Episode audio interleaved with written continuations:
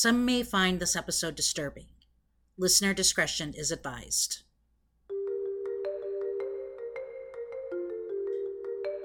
It's the middle of the night, and your cell phone starts to vibrate and make an annoying, high pitched noise. You grab it to shut off the noise, only to notice something that makes your stomach tighten. It's an Amber Alert. A child has been abducted in your area. There's a description of the child, the offender, and maybe a description of the car. While driving to work the next day, you can't help but look for the car described in the alert. Maybe you periodically check the news to see if the child has been found. The success of the alert is already evident because it's made you care. But why is there an Amber Alert? Where did it come from? Why are there so many laws named after children? This is the history behind the crime. Hello, everyone. Welcome back to the History Behind the Crime. I'm Erin Lasley. I've been back from vacation for uh, two weeks, two weeks now, and I've finally been going through all the books that I've bought on vacay and all the notes I took for episodes that I want to do. And oh my, uh, I have a few treats in store for you because some of these are going to be epic. I have another possible uh, two parter planned where I'm going to compare and contrast two serial killers, uh, one of which you've probably never heard of before. And that idea came to me while I was driving across Utah, listening to an episode of My Favorite Murder. Shout out Georgia and Karen. And um, another idea hit me when I was on Etsy shopping for teas, and I bought a graphic tee that said, Call your dad, you're in a cult uh, once again from my favorite murder. And another episode came to me when I was watching a documentary on a horror movie. I did kind of want to save that one for Halloween time, but I've already got like two Halloween episodes already planned.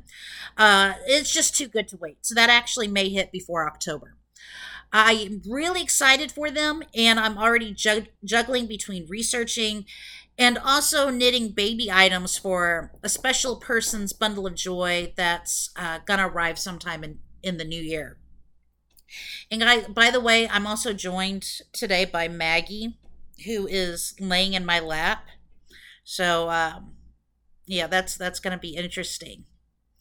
Uh, oh yeah, by the way, it's 90 degrees up here in Washington. I was kind of laughing at people um, that I know who live in the Midwest that you know have been baking for the last i don't know three weeks with 90 100 degree weather. Because up here in washington you know we normally stay within the 70s and 80s during july but we got hit with some 90 degree weather and a lot of people up here including me we don't we don't have ac so um i've had the fans going and this is how much i love you guys.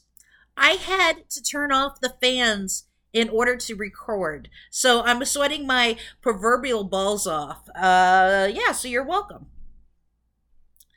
Uh, uh, before we jump into this week's crime, I do want to encourage you all be nice to so, uh, service workers. For the love of all that's holy, don't be a dick. Uh, last weekend or this past weekend, I was at an arts and crafts store. I, I was buying some uh, some picture frames, and the checkout line was super long, you know, which, you know, is normally not a big deal for me because I'm not in a hurry. But dear Lord, the Karen behind me just wasn't having it. She tried to spark up a conversation with me about the long line, but, you know, I'm just like ignoring her and feigning interest in the last minute, you know, purchase items that they, they put up near the counter. Uh, yeah, so I was I was doing my best to ignore her. Uh, but then the woman called the store to bitch about the long line. She's in the store calling the store. Uh, and afterwards, I just kind of kind of turned to her, to her and it's like, did you really just call the store to complain? And she does the and says something more to the you know they should have more than one cashier or something like that. And it's like, haven't you ever heard of the labor shortage that's going on? You know, a little patience is not going to kill you. which kind of made her mad. She turned like six shades of red, and I just turned my back before she can launch into like an entitled diatribe or something. Uh, when it was my turn to check out, and you only took about seven minutes in line, you know, big deal. I remember to thank the cashier, tell her that she was doing a wonderful job, being so nice and pleasant to rude customers, and that I appreciated her time. The cashier's tired face just, guys, it lit up like I had just handed her a bouquet of flowers. To be fair, I was trying to piss off the Karen behind me. But the look on the cashier's face reminded me we all need to be kind and caring to service workers. It's not their fault, there's a labor shortage. They showed up, and most of them are doing the best they can. So don't be a douche turd. Say thank you.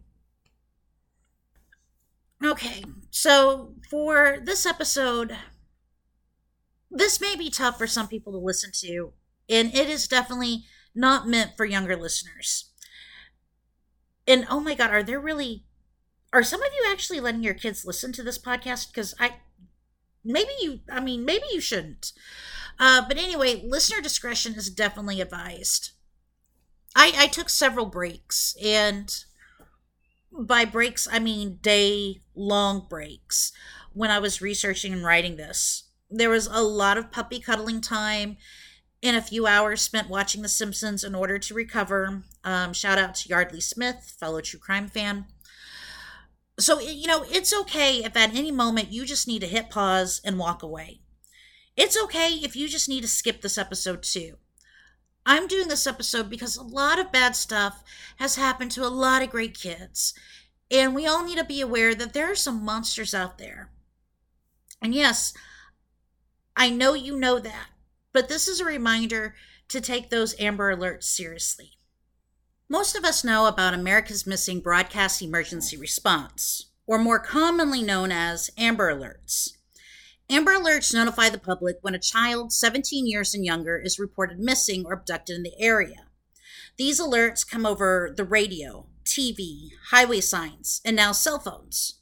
Generally, a description or picture of the child will be aired, a description of the offender, and possibly a description of the offender's car with license plate pretty much as much information the authorities can offer, including the direction the offender and victim were traveling and whether the offender is armed or not. These alerts have been credited with saving the lives of over a thousand children and have been implemented in all 50 states, DC, Puerto Rico, and 33 other countries. But how did we get to the point where we blast all this information to as many people as possible? Sadly, the good idea fairy didn't sprinkle her magic idea dust on someone. Something tragic occurred to make one mother put her foot down. Before I tell you that tragic story of Amber Hagerman, I want to tell you about what life was like before 20 years ago. Historical analysis time, or for some of you listeners, a trip down memory lane. Uh, as a child, I remember uh, it was very common for my mom and lots of other moms to kick their kids out of the house on a summer or weekend morning and tell them don't come back before dinner. We rode our bikes everywhere to school, to a friend's house, to the store, around the neighborhood for hours. Sometimes uh, I would spend time at my cousin's house or family friend's house in more rural areas of Oklahoma and we would ride our bikes to the next town. There was little to no adult supervision, and for the most part, it was pretty safe and it was fun. It wasn't that often we heard of a child getting abducted.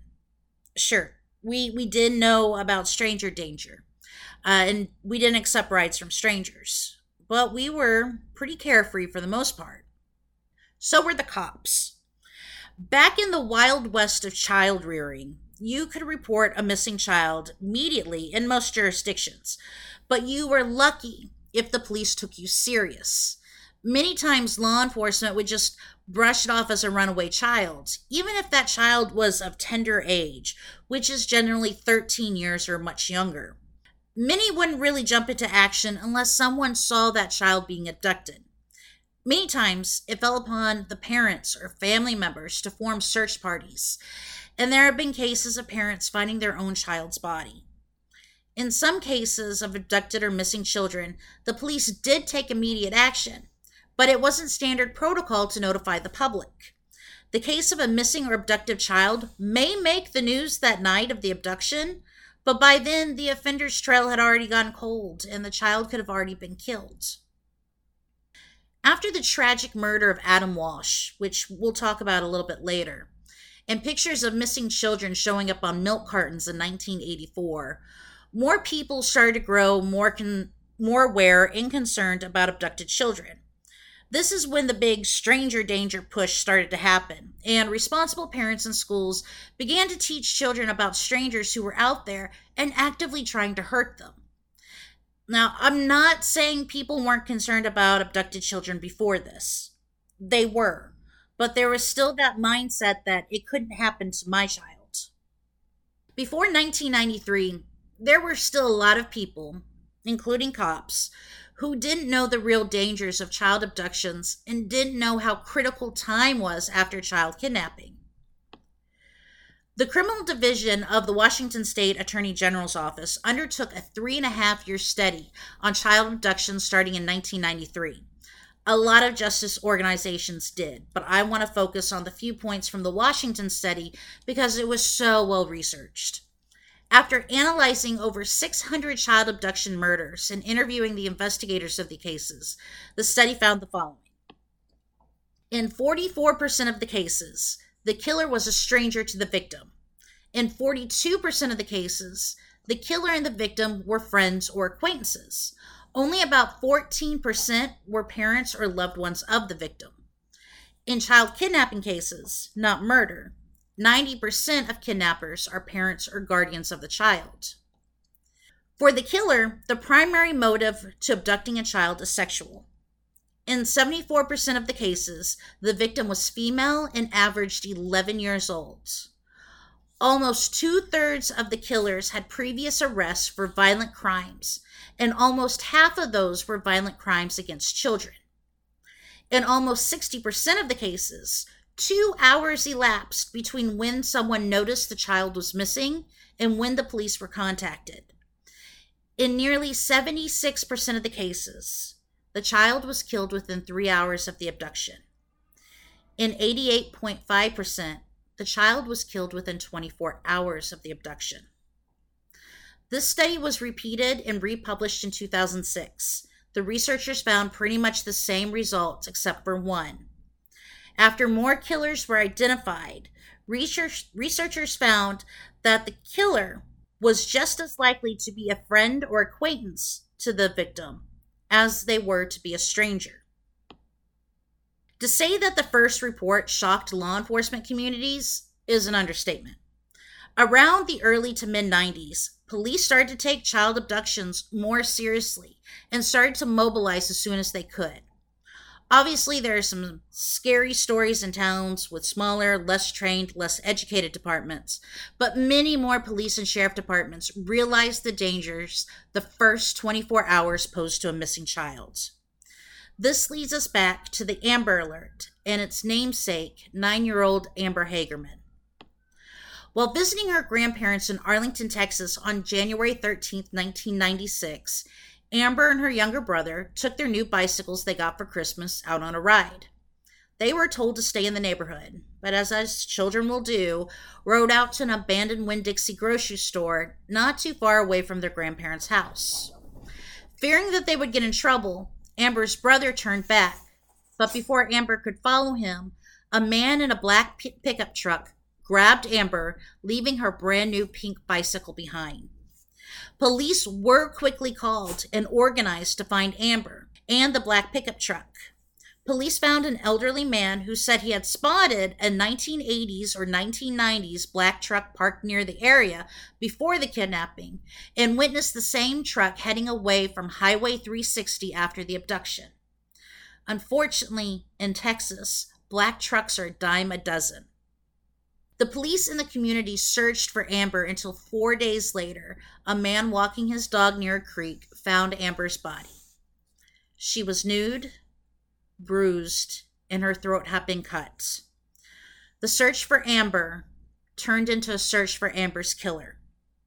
From witness statements, police knew the killer was white or Hispanic, in his 20s or 30s, under six feet tall, and had dark hair. They also theorized he must have been familiar with the area because he drove away from the quick exit out of town, and the creek where Amber was found was in a secluded area. After 26 years, Amber's killer remains at large, despite the massive amount of tips the police received. Police are hoping new advancement in DNA, DNA technology could lead to Amber's killer. I normally save this for the end of the podcast, but if you have any information on Amber's murder or know someone who does, please contact the Arlington Police at 817 575 8823 or Crime Stoppers of Tarrant County at 817 469 TIPS. If you feel uncomfortable going to the police, you can contact me at the history behind the crime at gmail.com or Instagram at the history behind the crime. Someone out there knows something. You may not, but you may know people in Texas who do. Share Amber's story with them. Shortly after Amber's death, a local Texas mom, Diana Simone, grief stricken by the kidnapping and murder, began to think if radio stations could broadcast weather and civil defense bulletins, why couldn't they broadcast missing children alerts? Diana contacted local radio stations with her alert system idea, and they quickly got on board. Later, in 1997, the Amber Alert system went into effect in Texas, and the first successful Amber Alert took place in 1998 when an 18 year old drug addict babysitter kidnapped an eight week old baby. The baby was recovered and safely returned to her parents. In 2003, President George W. Bush signed the Protect Act, which established a national criteria for the Amber Alert and set up a national Amber Alert coordinator with the U.S. Department of Justice. In 2013, Amber Alert started to come through cell phones via wireless emergency alerts from FEMA. As of January 2022, Amber Alerts have saved the lives of 1,085 children. So do me a favor and do everyone else a favor. Whenever you hear an Amber Alert, take a moment to read the information and open your eyes and ears when you're around town. You could see something that could save a child's life. Don't worry about memorizing the police number. Call 911 directly. Unfortunately, Amber isn't the only murdered child with a law named after her. There have been several. While researching this case, I came across Code Adam, named after Adam Walsh. I knew of the Adam Walsh Child Protection Safety Act, but Code Adam was something I never heard before. I think most of us know Adam Walsh was the son of John Walsh, the creator and host of America's Most Wanted, and probably one of the most visible victims' rights advocates out there. But John only became an advocate because his son Adam was viciously murdered. On July 27, 1981, six year old Adam went to Sears at the Hollywood, Florida Mall with his mother, Revé. Revé left Adam in front of an Atari display while she went to go and look at a lamp, which is something a lot of mothers did. When she returned, Adam was gone. She searched for Adam and she ran into her mother in law, and they both searched together and had Adam paged. Adam disappeared at 12:15 p.m., but police weren't called until 1:55 p.m., nearly 2 hours later. On August 10th, Adam's severed head was found in a drainage canal in Vero Beach, approximately 130 miles away from Hollywood. An autopsy revealed Adam had died from asphyxiation. The rest of his remains were never discovered. There were a few theories of who killed Adam. One of them was Jeffrey Dahmer's father believed his son could have been Adam's killer, but Dahmer denied it, pretty much saying, Hey, listen, I confessed to all these other murders why wouldn't I have confessed to Adams? In the end, the notorious serial killer Otis Toole was fingered as Adams' killer, and John Walsh agreed. I'm not going to tell you the long, drawn out tale of Toole on this episode. The man was a sick, sick bastard and is now, thank God, roasting in hell. Adam's case was officially closed in 2008. In 1994, Walmart created Code Adam, and today it is implemented in retail stores, grocery stores, museums, hospitals, and other facilities across the United States and in Canada. And in 2003, congressional legislation mandated federal office buildings and military base exchanges, which are kind of like Walmart's, adopted the program. Code Adam goes into effect whenever a missing child is reported within the building. A detailed description of the child is taken, concentrating on the child's shoes because it's easy to change a child's clothes in a retail store, but not so much their shoes. And all exterior doors are locked and monitored. A code Adam is paged throughout the store with a description of the child, and employees stop whatever they are doing and look for the child. If the child is not found within 10 minutes, the police are called. If the child is found, they're returned to their parents or guardian. If the child is found with someone other than their parents, the police are notified. Once the police arrive, the police take over the investigation. There's also the Adam Walsh Child Protection and Safety Act, which was signed into law by President G.W. in 2006.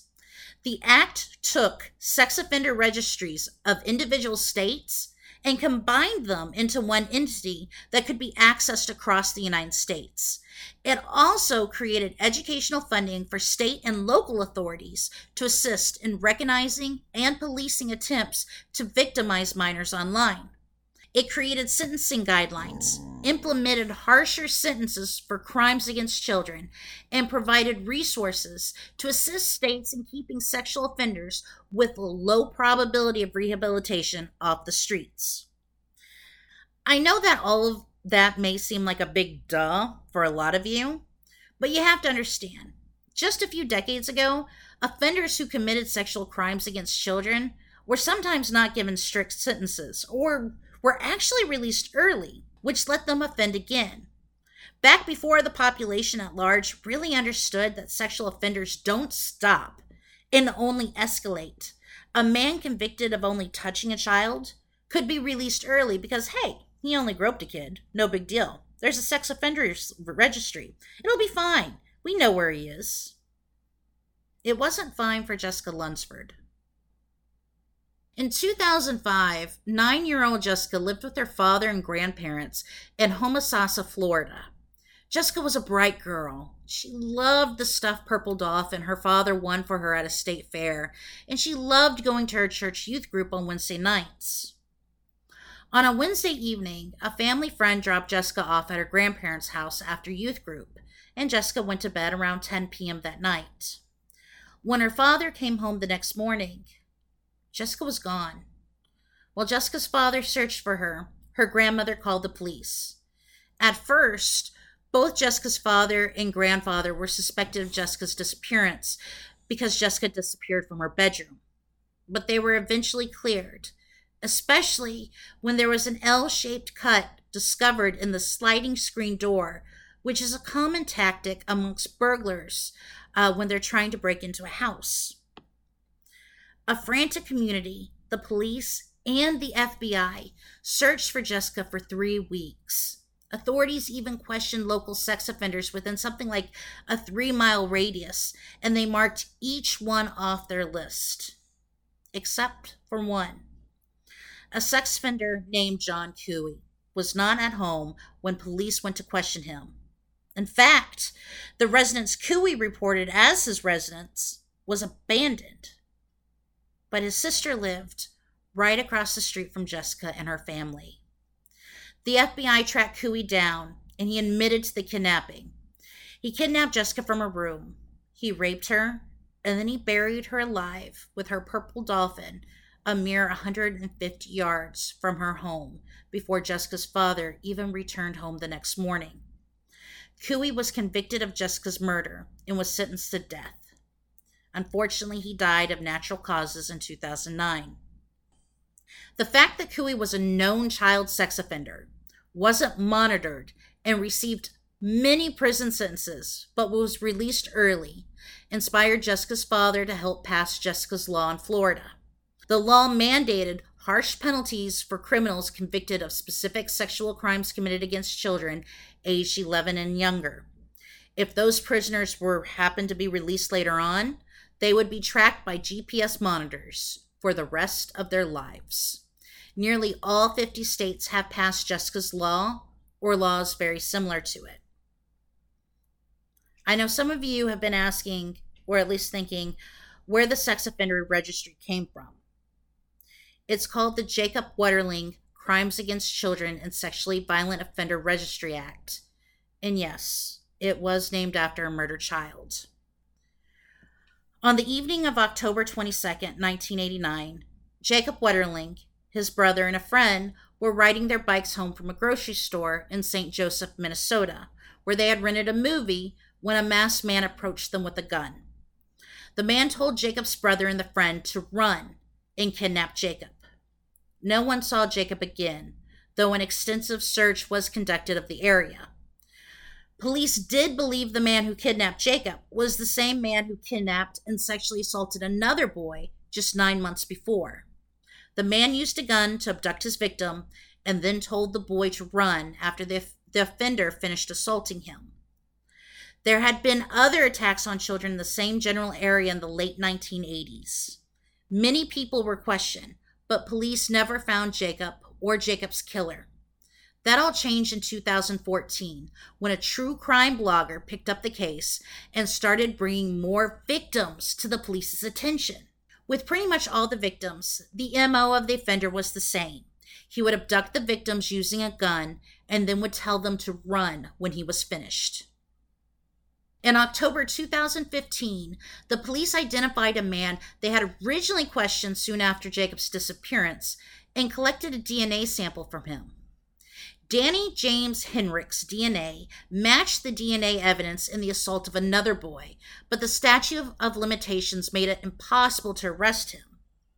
But that didn't stop the police from getting a search warrant on Heinrich's house, where they found, no surprisingly and disgustingly, child pornography. Looking to make a deal and plead to only one count of possession of child pornography rather than 25 counts, Heinrich confessed to Jacob's murder. The night Jacob went missing, Heinrich had abducted the boy, handcuffed him, drove him 30 miles away to a gravel pit where he molested Jacob, shot him, and then buried his body. Heinrich took the police to Jacob's burial site, where the authorities uncovered Jacob's remains. Sickening enough, prosecutors agreed not to charge Heinrich with Jacob's death, and Heinrich was sentenced to 20 years for the possession of child pornography. Heinrich is now 59 years old, so there is a chance he could be released before he kicks the bucket. Jacob's parents, Jerry and Patty, started an advocacy group for children's safety just a few months after Jacob was kidnapped. And Jacob's law enacting the first sex offender registry list was signed in 1994. It was updated several times, including with Megan's Law, named after Megan Kanka, and the Adam Walsh Child Protection Safety Act. Guys, I wanted to tell you about Megan Kanka and the laws named after other children but I don't really have the heart to continue. I cannot continue to describe the tragic ways these children died and I I can't research any more of this right now. All I can say you know all those episodes of Law and Order SVU you've watched throughout the years? Yeah, a lot of those are real and don't even come close to showing what these children went through. I I think for this episode, I'm I I'm gonna stop it there. For now, I just want to say, pay attention. Don't just keep an eye out for your child, but every child you see. Don't stop them from having fun, but just keep them safe. And I'm not going to end the episode like this. Not going to do that.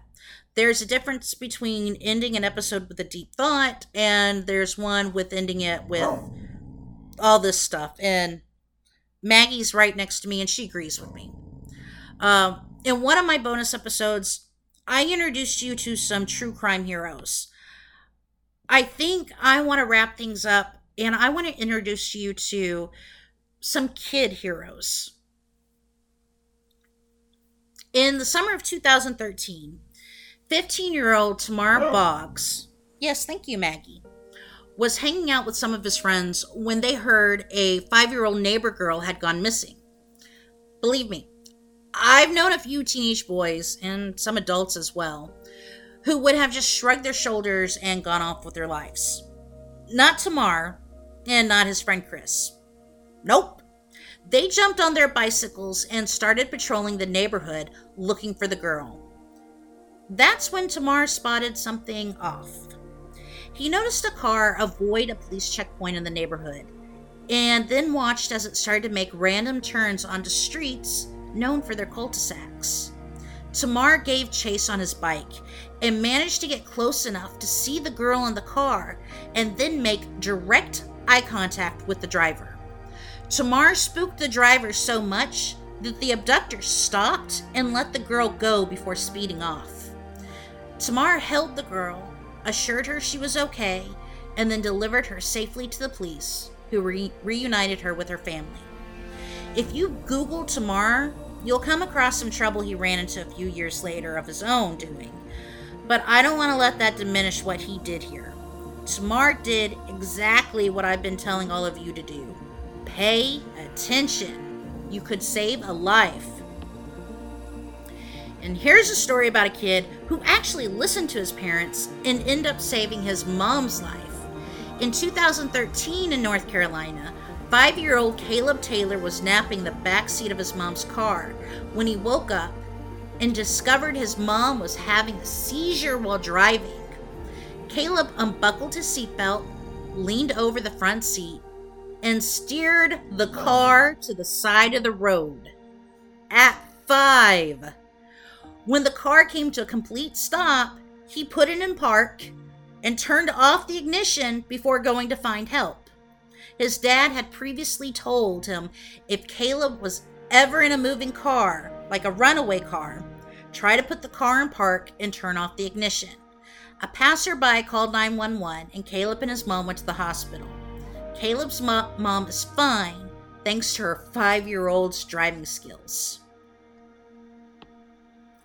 And I want to leave you with this one, which you've probably heard before. On a summer day in 2021 in Wyoming, six year old Bridger Walker was outside playing with his four year old sister when a random dog charged at his sister. Bridger didn't hesitate. He stepped in between the dog and his sister. He was bit multiple times on the hands and face before he could grab his little sister and run for safety. Bridger was rushed to the hospital where he received 90 stitches to close the wound on his face. He said, If someone had to die, I thought it should be me. And those are some pretty intense words coming from a six year, six year old boy. Bridger has received plastic surgery to correct some of the scarring, but not all of it because he thinks the scars are something to be proud of, even if he doesn't think he's a hero. He actually said he thought that he could do more to protect his little sister. That, ladies and gentlemen, is a mark of a true hero. And I'm crying. Uh, Several of the cast members of the Avengers and people all over the world have reached out to Bridger to tell him, yes, sir, you are a hero. Okay. Oh, gosh. So, do you guys have any, um, like, kid hero stories? Um, I, I want to hear them and I want to share them. I, I think this would be something nice to end some of the more difficult episodes with. Uh, if you do have those, email me at the history behind the crime at gmail.com or message me on Instagram at the history behind the crime.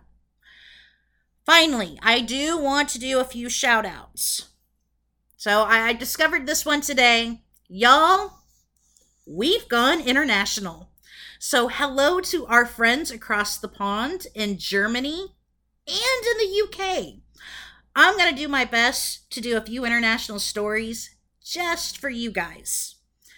I also want to shout out to an old childhood friend of mine, uh, Rihanna, who tunes in and is also the person who really introduced me to Star Wars when we were in middle school. Everyone, Rihanna's going through some tough times right now with cancer, but I have no doubt she's going to come through because she's a fighter. If you can, send Rihanna some positive vibes or prayers. I'm sure she'll appreciate them. And on all those notes, and kind of making a short episode this week, um, that does it. Uh, next episode, I'm going to make you question whether you've ever been in a cult. So until then, Maggie thinks that you guys should take care of yourselves and take care of each other.